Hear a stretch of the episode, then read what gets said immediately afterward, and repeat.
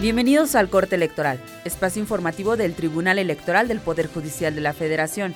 Les saluda Lilia González. Comenzamos.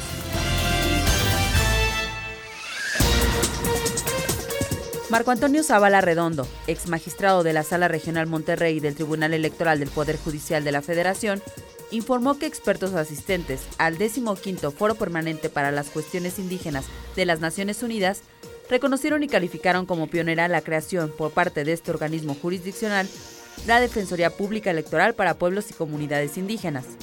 Entrevistado en el programa Justicia Electoral a la Semana que se transmite por plataforma electoral, el canal por internet de este órgano jurisdiccional, Zabala Redondo comentó que el objetivo de la presencia del Tribunal Electoral en ese foro realizado en la ciudad de Nueva York fue compartir experiencias en materia de la defensa de los derechos político-electorales de estos sectores con otras instancias y otros países a fin de hacer un ejercicio reflexivo que permita fortalecer la labor de la Defensoría.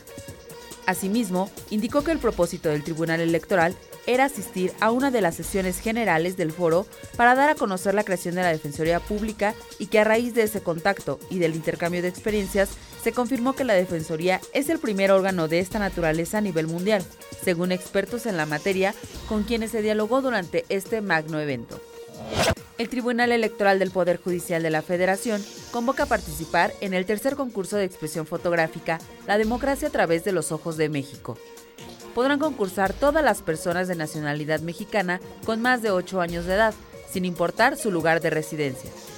Expresa por medio de una fotografía cómo percibes la democracia en tu vida diaria. Consulta las bases en www.te.gov.mx diagonal concurso de fotografía y participa con nosotros. Así llegamos al final del corte electoral de este día.